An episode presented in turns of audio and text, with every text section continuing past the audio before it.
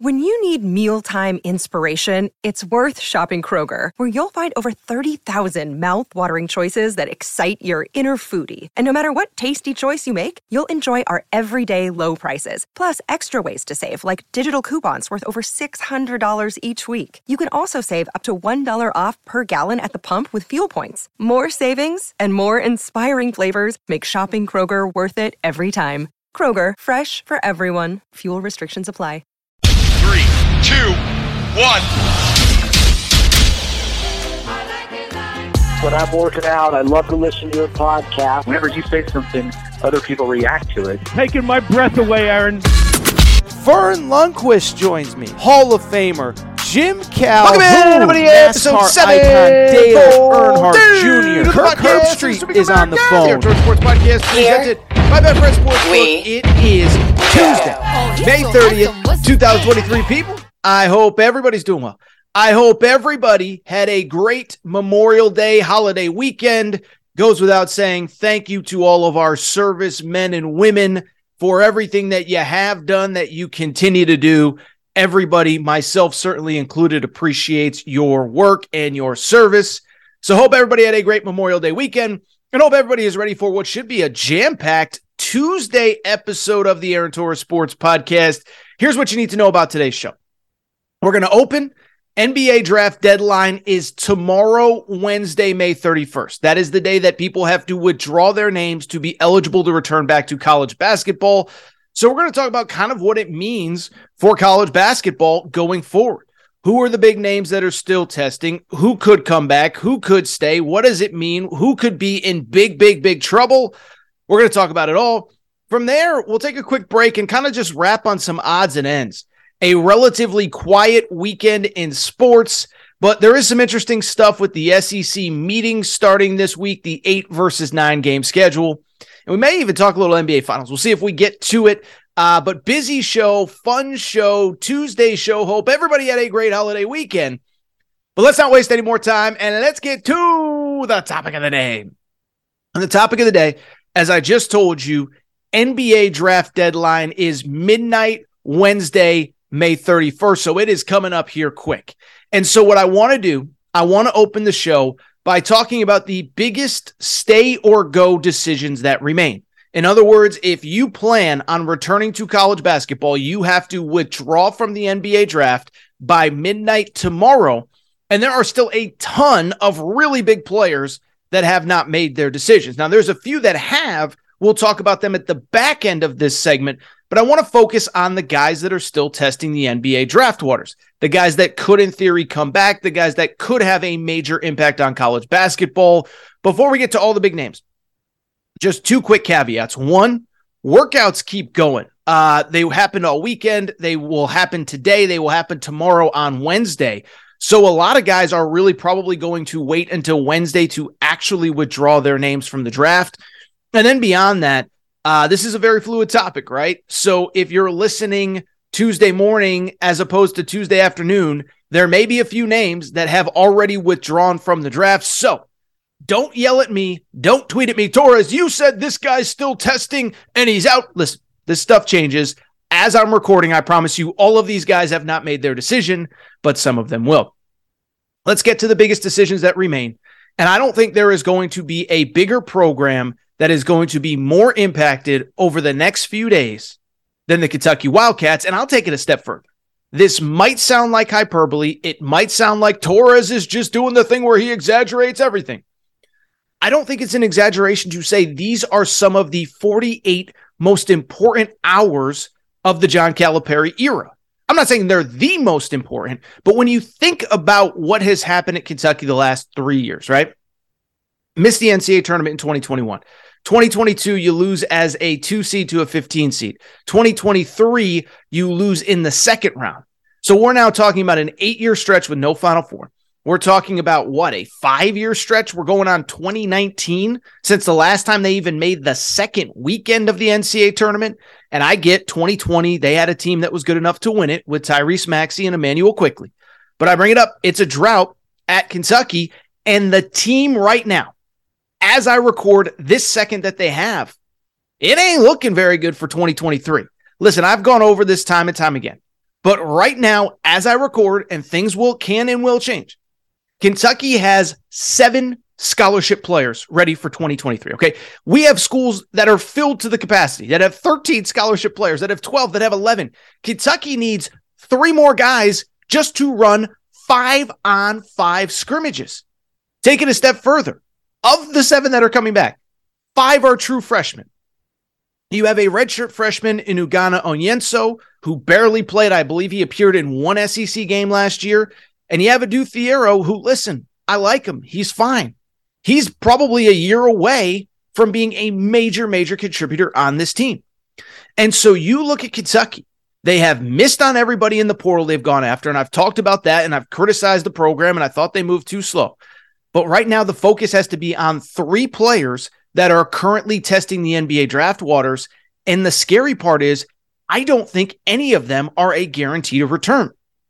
The three players Oscar Tshiebwe, former All American National Player of the Year, Antonio Reeves, a sharpshooter who really came on strong late, most notably 37 points in the uh, SEC f- season finale at Arkansas, and Chris Livingston, kind of a, a projected guy and a project guy and all that.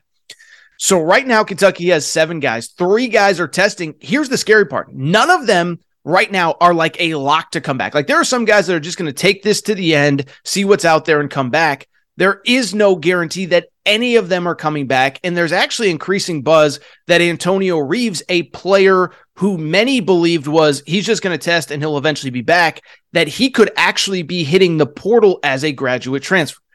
Now, the positive news, I would say that over the last two, three weeks, it has become increasingly more likely that Oscar Tshiebwe does return. And again, we're going to figure this out over the coming days, coming hours, really.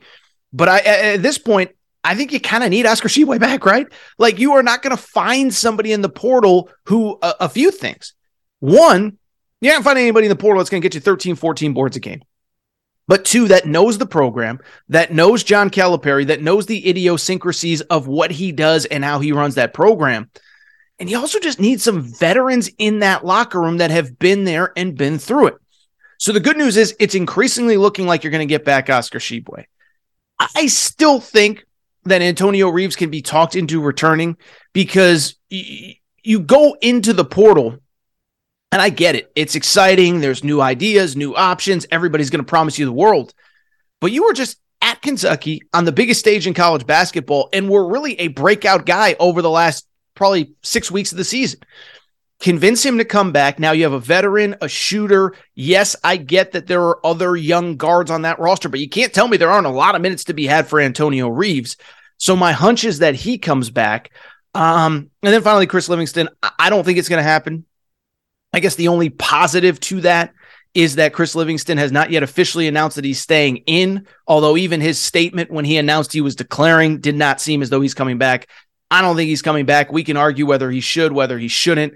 I see the tools that have NBA people excited, but he's another guy that feels like a year away. But you talk about what's going on at Kentucky, and I'm sure after the deadline, one way or another, we'll be talking about them. But a program that needs some good news right now. My hunch, and I'll be honest, my hope is that Oscar Tshiebwe and Antonio Reeves come back because you really just need some bodies at this point, and obviously some quality bodies. Still think they have work to do in the portal, by the way but it starts with this draft deadline. And man, oh man, oh man, we went from probably not wanting Oscar at all back to now it's like you kind of need him going forward. Let's get to some of the other teams that have some big, big weeks ahead outside of Kentucky. I think you would probably argue the second team with the second most at stake is actually the Creighton Blue Jays. Okay. So for people who don't really know Creighton very well or whatever, Creighton was a program, came into this year in the top 10, dealt with all sorts of injuries. Ryan Kalkbrenner, a player we'll talk about in a minute, had mono, struggled early, started in the top 10, then struggled, then got hot late. And remember, they ended the season in the Elite Eight against the San Diego State Aztecs. So lost in the Elite Eight to the national runners up. So you can sit here and say it was a disappointing season. They ended in the Elite Eight. Now they've had an interesting offseason because two of their starters have actually entered the transfer portal. Ryan Nembhard is gone and Arthur Kaluma is testing the waters. But if he comes back, I don't believe Creighton is a real option. More importantly, for this conversation, though, Creighton has two players that are currently testing right now that are really important to their 2023 2024 prospectus. That's Ryan Kalkbrenner, all Big East center, and Trey Alexander, a really, really good guard. Ryan Kalkbrenner, for people don't know, seven footer. I think he's one of the most dominant players in the college basketball in terms of the defensive end of the floor. Two blocks per game this year, 16 points, six rebounds, just a really, really, really elite player and a player that obviously it goes without saying you can't replace at this point, right? Um, they have a nice backup center named Frederick King, but he's not going to be a 16, 6 and 2 guy next year. So if you lose Ryan Kalkbrenner, you have a gaping hole in the front court. And it's kind of the same with Trey Alexander, the guard from Creighton. You lose him. I don't think you can easily replace 13 points per game and 42% three point shooting. And the thing about Trey Alexander as well is it goes without saying is that if you follow this team, he's a guy that in a, in a pinch, he can play the point. So you talk about a versatile guard that can play on the ball, that can play off the ball, a 41, 42% three point shooter. Creighton gets both those guys back. I think we're talking about a preseason top 10 team that's good enough again to win the Big East. If they don't get them back, then my hunch is that Creighton, probably a fringe top 25 team at that. Couple nice players coming back. Baylor Scheierman will be a fifth year guy at this point. Um, a couple nice transfers. Steve Ashworth from Utah State, but Creighton really needs those two back. Again, this is all changing by the moment. My hunch is that both come back though. Other teams outside of Creighton, outside of Kentucky, no individual player outside of maybe Oscar Tshiebwe is more important to his 2023 2024 team than the reigning National Player of the Year, Zach Edey. And first of all, I'll say this it's interesting to think about the impact that NIL has had. Last year, Oscar Tshiebwe comes back as the reigning National Player of the Year. This year, we can get Zach Edey back at Purdue. But I'll be blunt, I don't think it's a guarantee at this point. And this is an interesting conversation that is worth having is that, and we talked about this after the NBA combine, but I'll be blunt. When I saw Zach Edey put his name in the NBA draft back in whatever, mid to early April, I really thought he was a guy that to I, I thought he was a guy that was gonna go through the waters, test, come back, maybe not come back. Is he gonna come back? But he'd probably just end up coming back, right? Go get feedback, this and that. But two things have happened. One, he went to the combine and and I think there's real interest in drafting him. It was interesting. I, I heard this stat. I think it was Jonathan Givony from ESPN put this out. Zach Edey measured at seven foot four uh, with some crazy wingspan, like an almost an eight foot wingspan. And those measurables, if he was in the NBA or when he's in the NBA, if he was in the NBA next year, would be the second, he'd be the second tallest player with the second biggest wingspan in the NBA behind only Victor Wembanyama. So you talk about you know uh, the impact of size and length and all that, but like I said, when he started this process, I thought, okay, he's just going to test and get feedback and this and that. Now it's looking more and more like he could be back. Now I'm not sold that he is definitively leaving, and there are a few signs that kind of make it indicate to me that he's probably coming back. One, Purdue has scheduled the game in his home city of Toronto next year against Alabama. Could mean nothing but it does feel like kind of a nice way to reward a player who's a, a you know a, he will be a program icon if he comes back. He already is, but he would probably have his jersey retired at that point. So a nice way to kind of honor him playing in Toronto kind of feels weird if you know he's not coming back. Um, I've seen different stuff. You know, Tom Izzo made a speech at one point and he was kind of talking about the 2023, 2024 Big Ten and said, Oh, yeah, Purdue's got everybody coming back. So that's interesting. And then there's just the draft prospects of it. My understanding is Purdue has really ramped up their NIL as well because Zach Edey is an international student. It's a little complicated. Maybe they fell a little bit behind, but no different than Kentucky with Oscar Tshiebwe, UConn with Adama Sanogo. With these international players, you have to figure out a way to get these guys paid um, because they're deserving. And right, that's what NIL is supposed to be about. You're supposed to be rewarding the guys that have used their name, image, likeness to propel your team and your school. Zach Edey, you could agree or disagree on Purdue, on this, on that. That dude is deserving of a lot of cold hard cash in college basketball. Few other schools worth keeping an eye on. Excuse me. One, Illinois. I, I, Illinois is an interesting one. I don't think I talked about them after the NBA draft combine, but they had two players. Remember, Illinois NCAA tournament team lost to Arkansas in round one. Illinois, um, two their two best players are both testing, and I think it's a real possibility that they could lose both. Coleman Hawkins, who's kind of a glue guy, do it all about almost 10 points per game, six rebounds, a couple steals, elite defensive player. Really, again, I, I know I just used the term, but when you talk about a glue guy, a guy that can have so much impact on both ends of the floor, there aren't many better in college basketball. Six foot 10 can really guard about two through five on the floor. Then you have your leading returning scorer, Terrence Shannon Jr., TJ Shannon, 17 points per game last year. Both guys are testing. Now, I think the assumption has always been that Terrence Shannon was kind of a one year guy at Illinois. Maybe he comes back. I know their NIL setup is pretty good at Illinois. Maybe he comes back. Maybe he doesn't. But Coleman Hawkins is the one. You lose both those guys. That's starting to look like a fringe NCAA tournament, probably bubble team. I know Illinois is kind of in the mix for some transfers, but they haven't had those crazy impact transfer commitments this offseason. A couple nice players, a couple role players, but you really kind of need those two guys back to have an NCAA tournament caliber team. Illinois is one to watch going forward. A couple others before we get out of here, switch gears. Um, one is UConn listen, I, have talked about UConn a ton this offseason, reigning national champs, my school, my alma mater, whatever. I bring it up. They have really four guys off of the national championship team that have gone through the process. Two of them are in and not coming back. Adama Sanogo, the NCAA tournament Final Four most outstanding player, and Jordan Hawkins, who is going to be a lottery pick out of the backcourt. Where it gets interesting, there's two others Andre Jackson, 6'8, 6'9 forward, and guard Tristan Newton. Now, I'll be blunt. When Andre Jackson entered this draft, it really felt like even he was kind of saying, Yeah, I'm going to test the waters. We're going to see whatever. But he has tested through the roof. He's an elite, elite, elite athlete. Um, intangibles guy and and and and he's now playing himself into the first round and I'm not surprised by it. I think throughout his college career everyone has focused on what he can't do, which is basically hit the three-point shot. What's funny is, of course, if he could hit a three point shot, he would have been a one and done and been in the league two years ago because he has that kind of elite athleticism and his and intangibles. But as time goes on, what I a lot of people, NBA people, are starting to realize is we need role play. Like everybody wants to be a star. This league, you need role players. You need great role players. Think about all the great role players in these NBA playoffs. And that's what he was at UConn, and that's what he's comfortable being. So you're not drafting a guy who can't, who's coming in average 19 points per game, having to figure out is he going to buy into a role? Is he going to do what we ask? No, he's been doing that for three years at UConn. Play has played himself into the first round conversation. I suspect he will be gone. And I think UConn has kind of prepared for it. There's no real way to replace him, but I think they kind of understand listen, this is an opportunity. His stock is never going to be higher. There's no reason at this point to wait. Uh, so you have Andre Jackson.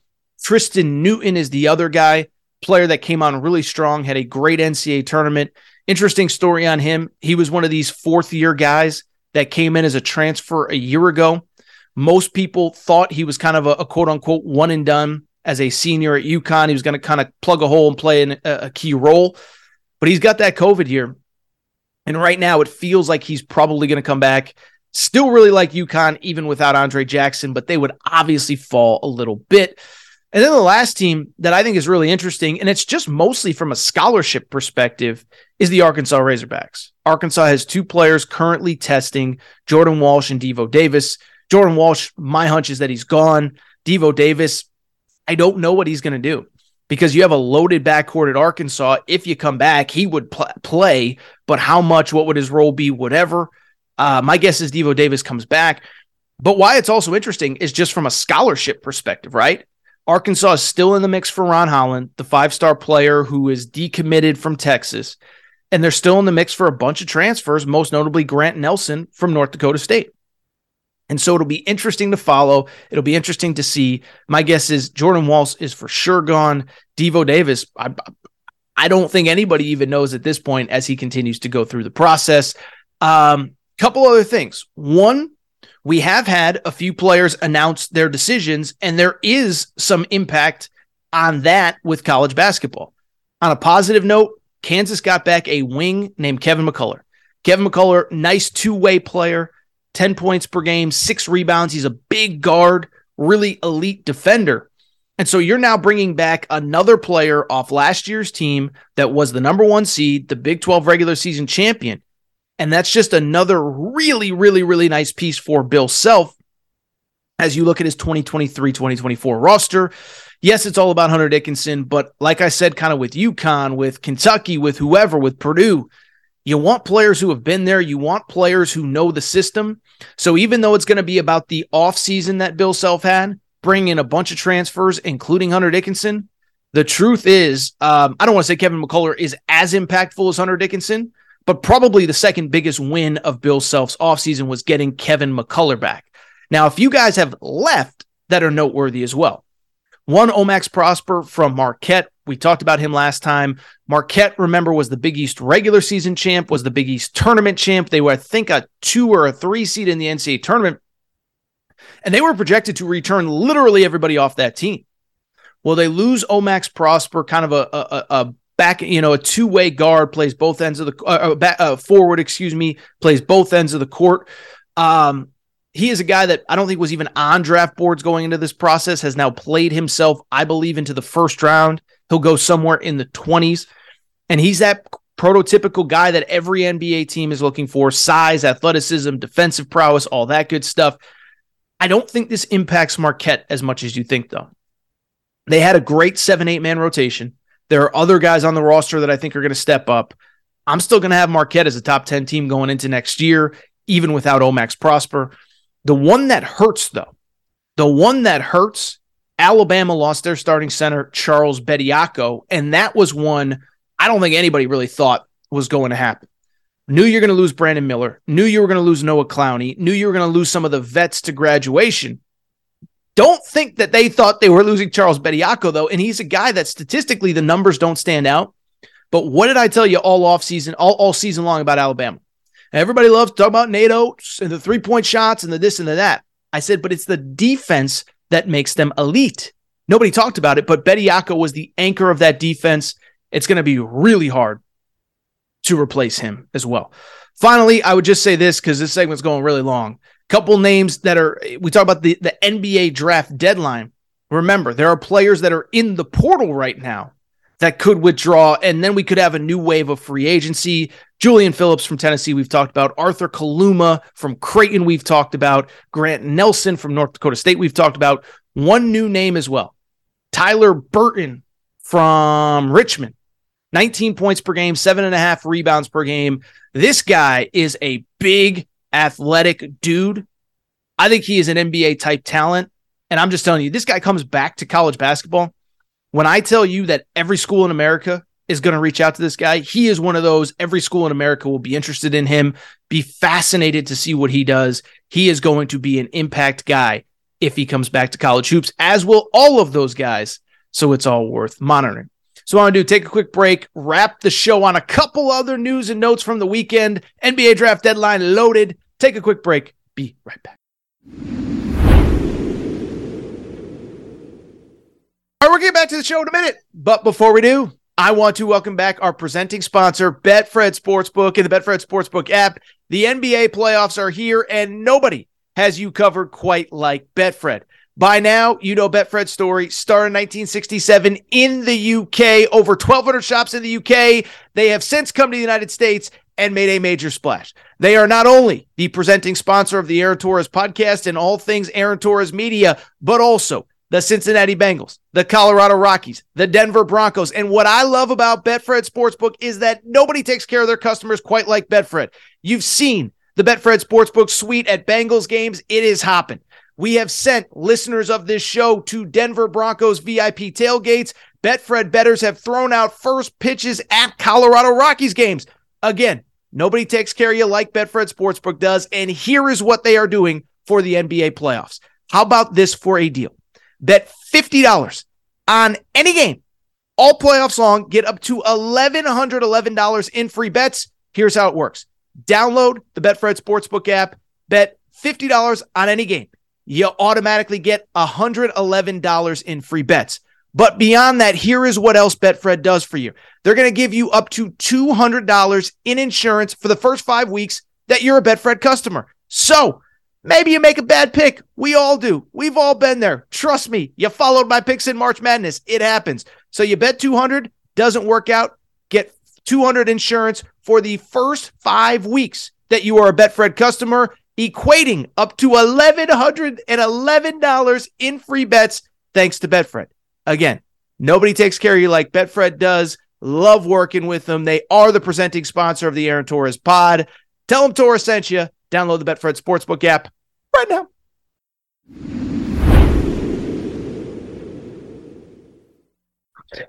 All right, everybody.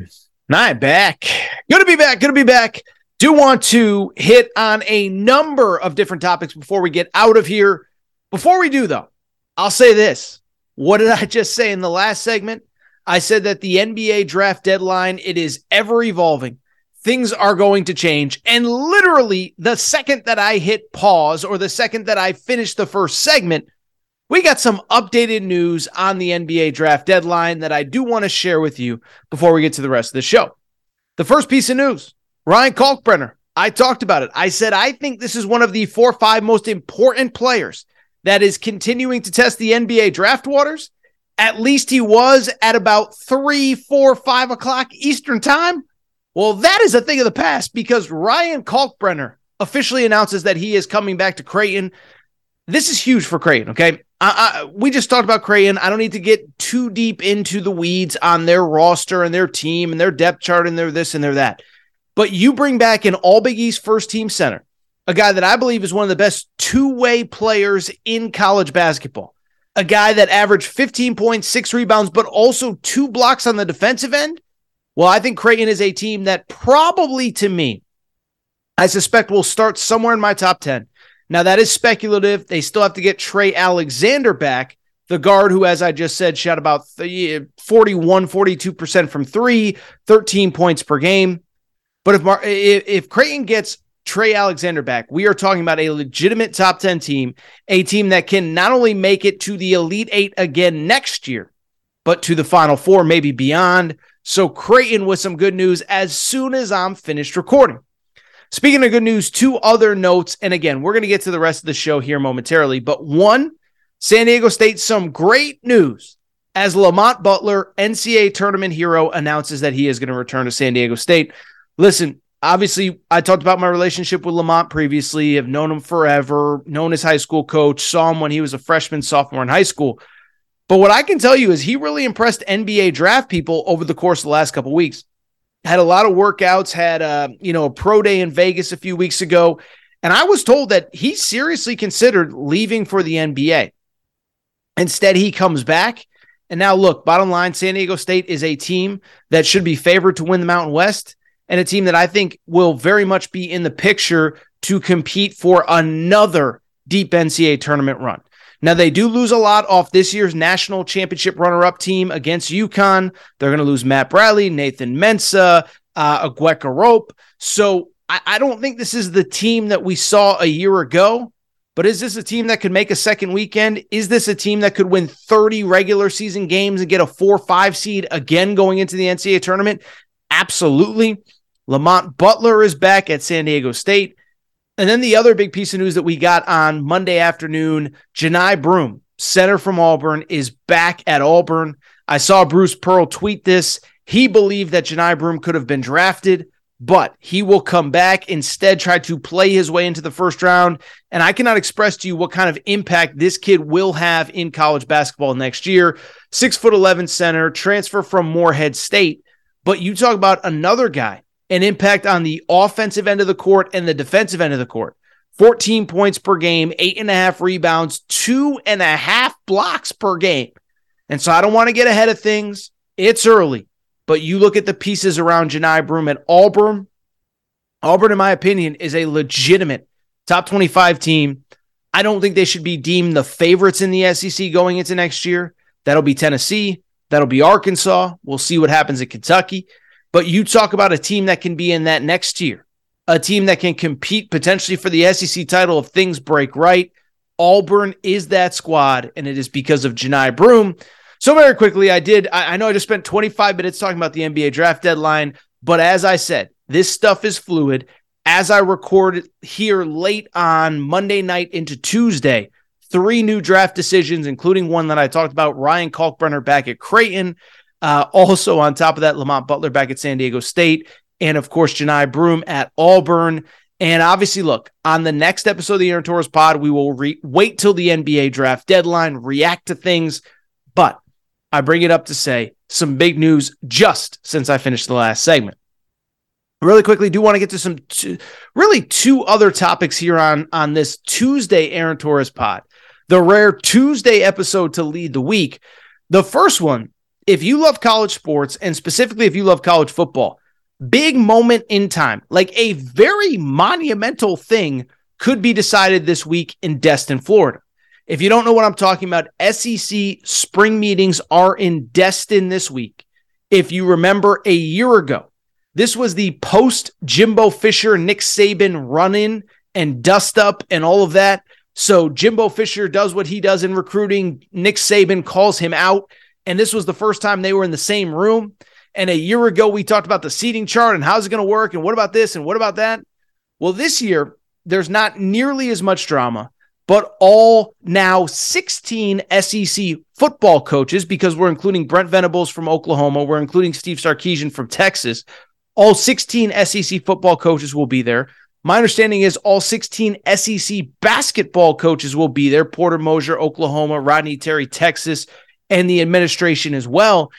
And there is one very important decision on the docket. It is what is SEC football going to look like in the post Texas Oklahoma era? Remember, these two teams are coming to the SEC next year, and it is a fascinating conversation on what the schedule looks like. If you remember, it was actually a year ago that we actually talked about this. Is the SEC right now is at a crossroads. You add two teams, you have 16 teams total. And what the question now becomes is this the SEC forever has played eight league games. Do you now add a ninth league game to the SEC schedule? And for people who don't follow this, don't understand, here is the difference between an eighth and a ninth SEC league game. If you stick with eight SEC games with 16 SEC teams, here is how the schedule would look. They call it the 1 7 model. Essentially, what that means is that every team, all 16 teams, would have that one rival that they play every year. And then every year, they would play seven other teams, meaning that over the totality of a two year period, you would play every single team once, either at home or on the road within the league. So hypothetically, if you're Kentucky, you would have your one league rival, and then you would play everybody else. Texas, Oklahoma, Texas, t- Texas A&M, Florida, Georgia, LSU, Auburn, whoever. You'd play everybody at home and on the road over a 4-year period and you would play everybody at home once every year, once every every 2 years, excuse me. So if you're Kentucky and you don't normally play Texas A&M, you'd play them once every 2 years and once every 4 years home and road. But you would only play one league rival. And so the SEC is also considering a nine game league schedule. And the nine game league schedule would set up like this you would now play three rivals annually. And then every year, you would get every team home or road over the course of a two year period. So if you're Alabama, let's say, you would have three league rivals Auburn, Tennessee, and LSU. And everybody else you would play once every two years. Texas A&M, Kentucky, Texas, Oklahoma, whoever. I'm trying to think. Georgia obviously would be a big one. Florida would be a big one.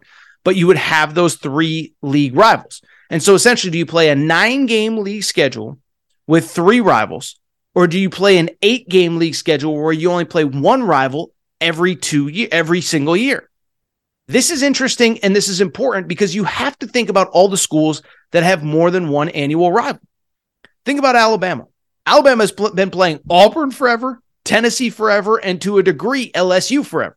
Now, the LSU rivalry has really picked up since Nick Saban got to Alabama, but Texas uh, or, or uh, Alabama and Auburn, the Iron Bowl has been forever. And then, of course, Alabama and Tennessee has been a border war forever. You play an eight game league schedule, you're going to have to eliminate one of those games. And it's the same for all these other schools. Think about Texas. Texas is coming to the SEC. They play Oklahoma every year. We all want them to play Texas A&M every year. Well, realistically, if you go to an 8-game schedule, we're not getting Texas and Texas A&M every single year. Texas and Oklahoma will probably stay on the schedule, the Red River rivalry in Dallas, neutral field, all that good stuff.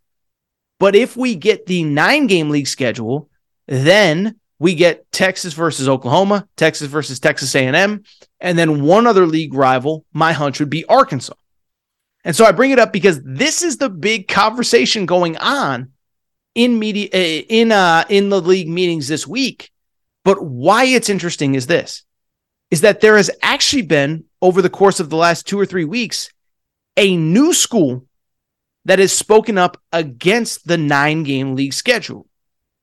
That school believe it or not, is Alabama and Nick Saban. And it is a very crazy concept because let me let me just lay it out for you. The schools that want the 8-game league schedule, for the most part, it's the schools that you would expect. It's the schools that do not want an extra game on their league schedule because it makes it that much harder one extra league game to get bowl eligible or get potentially in a 12 team playoff to the 12 team playoff. So the schools that have publicly opposed it, Kentucky has publicly opposed it.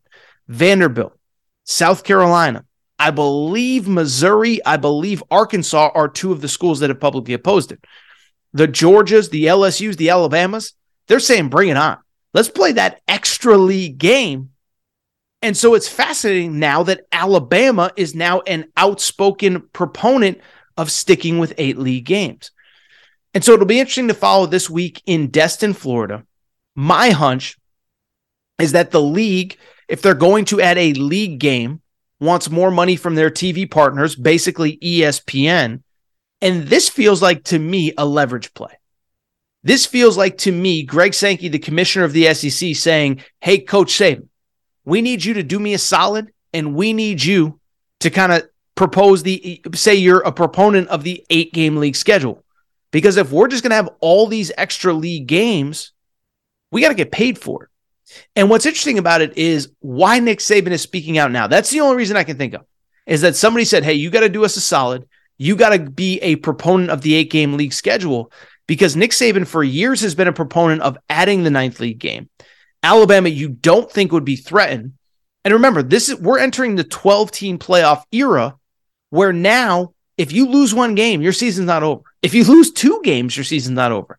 I suspect most years, at minimum, the three best teams in the SEC are going to make the 12 team college football playoff. So the timing is weird from Nick Saban. My hunch is that somebody asked him to do him a solid. Greg Sankey on late Monday night did kind of meet with reporters. I saw Trey Wallace, my buddy from Outkick, and a few other people say basically Greg Sankey says he wants this resolved today or resolved this week, I should say. My understanding is, you know, he kind of released a statement that said something to the effect of we want to land this plane this week. In other words, we don't want to be circling around the airport. We want to land this puppy and decide on eight or nine. It feels as though, and remember, Texas and Oklahoma are headed to the SEC a year ahead of schedule. It feels like for 2024, we might stick with eight league games, but my guess is that we eventually get to nine. So stay tuned for that. That is the big topic. My guess 2024, the first year that Texas and Oklahoma come in, we kind of get that that soft launch, if you will, that eight game league schedule, and then we get to nine as time goes on. Finally, let me say this I don't talk a ton of NBA on this show because history tells me, and I can see downloads and views and analytics and all that. You guys and girls generally do not care when I talk. I, don't want to say you don't care when I talk NBA basketball. You just prefer me to talk college football, college basketball, maybe a little bit of NFL. But I do want to wrap the show that we we do have an NBA final set, right? The Miami Heat go into Boston, smack the Boston Celtics in game 7. Just an absolute shocker. The final score in this one 103 to 84. Yes, the Miami Heat beat Boston by 19 points on the road in game 7 in Boston. This of course after trailing oh uh, Miami was up 3-0 then you have that crazy back end of the series where Boston then wins the next two. They win on Saturday night in game six at the buzzer in Miami. and you think there's no way that the Miami Heat are going to Boston to win game seven. Only that's exactly what they did. Few thoughts on this one. One, you know when I felt confident that Miami could win this game? I'll be blunt. I was on Fox Sports Radio on Saturday night when game six went final, when Miami lost to Boston at the buzzer, the Derrick White putback. And I was on radio with my partner, Jason Martin, and we said, There's no way these guys are going to go on the road, the Miami Heat, in game seven and beat the Boston Celtics in Boston. But when I felt confident that it could happen, and I'm not going to sit here and lie and say I predicted and I said Miami was going to win game seven. But when I thought it could happen was when I saw Jimmy Butler's post game press conference. If you saw Jimmy Butler after game six, here is what he said. Remember, Jimmy Butler hits three free throws to give Miami a one point lead with three seconds left. Of course, uh, Marcus Smart misses the three pointer. Derrick White puts it back to get the win in game six. And so you go to the podium. You think the Miami Heat are devastated. You think Jimmy Butler is going to just be pissed off and whatever. And did you hear what he said after game six? He said, I told my teammates that if I played better, we would have won this game. We wouldn't even be worried about a game seven. And he was kind of right. Jimmy Butler finished 12 of 14 from the free throw line, but five of 21 from the field. And so I bring it up because as soon as Jimmy Butler said that, as soon as he said, We're not worried, we know that if we got a better performance from me, I'm supposed to be the superstar. I wasn't good enough. That was when I was like, you know what? Miami might actually do this thing. Now, did I predict it? I can't lie and say that I did. But Miami advances, and a couple things stand out about this game. One, from the Miami Denver perspective, I'll say a couple things. I don't care about the ratings. And I know I'm a big ratings guy, and college football does this, and the NCAA tournament does that, and the NFL does that. But I I am, I guess, happy for the NBA because I feel like, listen, we've all criticized, myself included, the NBA. You've got two likable teams, two likable superstars in Jokic and Jimmy Butler, and two teams that are about the right things. They're about teamwork responsibility. Um, they believe in their coaches. They fight for each other. Like this is what basketball. If you listen to this show, you like basketball. Now you probably like college more than the NBA. You're a UConn fan, a Kentucky fan, a Tennessee fan, a UCLA fan, an Arkansas fan. You, at some fundamental level, like basketball. But why do you like basketball? It's because it is the ultimate team game. It is because the sum is greater than the parts. It's because, yes, sometimes you need a superstar to elevate you, but also sometimes it is about that team. It's about a group of guys coming together. It's about how the pieces fit. And so, what I love about these two teams, the pieces fit perfectly. The players respect each other, the players respect the head coaches. Erik Spoelstra is probably the best coach in the NBA right now. But you know why Erik Spoelstra is the best coach in the NBA? It's because 10 years ago, when LeBron arrived in Miami, LeBron wanted Erik Spoelstra fired. And Pat Riley sat there and said, no, no, no, no, no. Pat Riley said, you guys play, Spo coaches, I'll be in charge of the front office moves. And so I bring it up because it isn't always this way. And Erik Spoelstra, if you want to acknowledge him as the best coach in the NBA, it's only because Pat Riley had his back in the most tumultuous moments in this organization. So Miami advances two really likable teams. I'm actually really looking forward to these finals. And let me finally wrap by saying this. Pat Riley is that dude, man. First of all, Caleb Martin's that dude. Jimmy Butler won final, uh, Eastern Conference Finals MVP. I think deservedly so. But how about Caleb Martin, right? We talk about Arkansas basketball and Eric Musselman. Don't forget, Caleb Martin, who I thought was the breakout star of these Eastern Conference Finals, a guy that in game seven on Monday night in Boston. Remember, Caleb Martin finished with 26 points. This was a guy that also earlier in the series dropped 21 in game six, uh, dropped 16, 18, breakout star. But remember, he played for Eric Musselman at Nevada. So Eric Musselman last year has Moses Moody win an NBA Finals, former Arkansas Razorback, with the Golden State Warriors. Now Caleb Martin could do it two years in a row. But beyond that, When I look at this finals, I am fascinated. And my last thought as it pertains to Miami Heat is this. How about Pat freaking Riley, dude? Pat Riley, okay. Pat Riley, think about this. Pat Riley, his first year as an NBA head coach was with the Los Angeles Lakers. He takes over midseason. If you don't know the story, the head coach had a, uh, well, I take that back. Paul Westhead gets fired, and Pat Riley takes over. And in 81 82, they win the NBA championship. Okay. That was with Magic and Kareem and all those guys. 1981 82 was 43 years ago, 42 years ago, whatever it was. You know, this is Pat Riley's 15th NBA finals since then as either a head coach or a front office exec. You know, this was the 19th NBA conference finals that Pat Riley has been in. And so you look at Pat Riley, I think you can legitimately argue he is on the Mount Rushmore of sports, of basketball. When you start talking about greatest non players in basketball, so let's put aside the LeBron MJ stuff for half a second.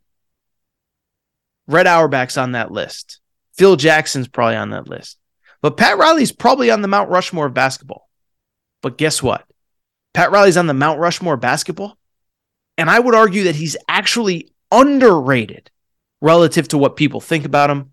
So the Miami Heat will play the Denver Nuggets. I bring all this up to say, listen, game one's in Denver. Miami's got to fly right to Denver following this game. They got to play Thursday night. My guess is that Denver, with that home court advantage, wins game one. And I do think Denver wins in six. I just think Denver's the better team. They're bigger, they're more physical, they're tough. And it's not disrespect to Miami, but I think Denver's the better team. My official NBA finals pick, and maybe we preview it on Wednesday's show. But my official finals pick is Denver in six. All right, that's it for this episode of the Torres Sports Podcast. As I just said, I think today, this week's episode schedule will be as follows. We did today, Tuesday, May 30th. We will do a Thursday episode reacting to the NBA draft deadline. All the guys I mentioned. As I'm recording right now, Oscar Tshiebwe hasn't decided his final decision. Uh, Andre Jackson hasn't decided his final decision. Trey Alexander from Creighton, Coleman Hawkins from Illinois, Jordan Walsh from Arkansas, on and on. So Thursday's show will be a reaction to the NBA draft deadline. Who's staying? Who's going? What does it mean for college basketball next year? And then we'll do a normal Friday show. So three episodes this week. Instead of Monday, Wednesday, Friday, it will be Tuesday, Thursday, Friday. But we'll have some fun this week and we'll do what we do. Before we get out of here, I want to remind everybody make sure you're subscribed to the Aaron Torres Sports Podcast, Apple, Spotify, Amazon Music, Google Music, wherever you listen to podcasts, make sure you're subscribed. Also, make sure to hit that YouTube channel, closing in on 23,000 subscribers. Cannot thank you all enough for your support.